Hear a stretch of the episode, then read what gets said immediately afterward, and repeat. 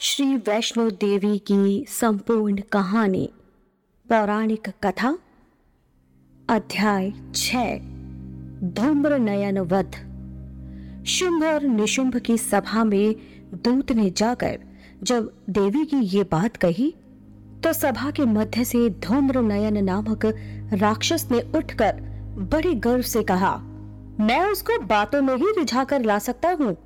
अगर वो ना मानेगी तो केश पकड़कर घसीट लाऊँगा।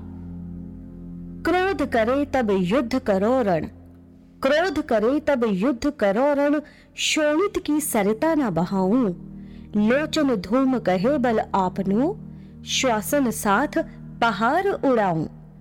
धूम्र नयन की ये बात सुनकर शुंभ ने उसे देवी को लाने के लिए एक बड़ी सेना देकर भेज दिया।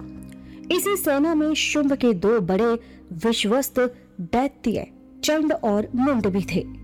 इधर चंड मुंड के साथ एक बड़ी राक्षसी सेना को आता देखकर देवी को बड़ा ज़बरदस्त क्रोध आ गया और इस क्रोध के कारण जगदम्बा का मुख काला पड़ गया और तुरंत ही वहाँ विकराल रूप में काली देवी प्रकट हुई।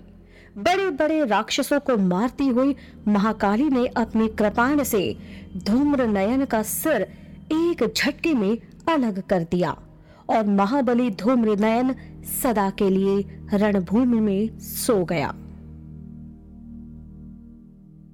ऐसी ही इंटरेस्टिंग किताबें कुछ बेहतरीन आवाजों में। सुनिए सिर्फ़ ऑडियो पिटारा पर। ऑडियो पिटारा सुनना ज़रूरी है।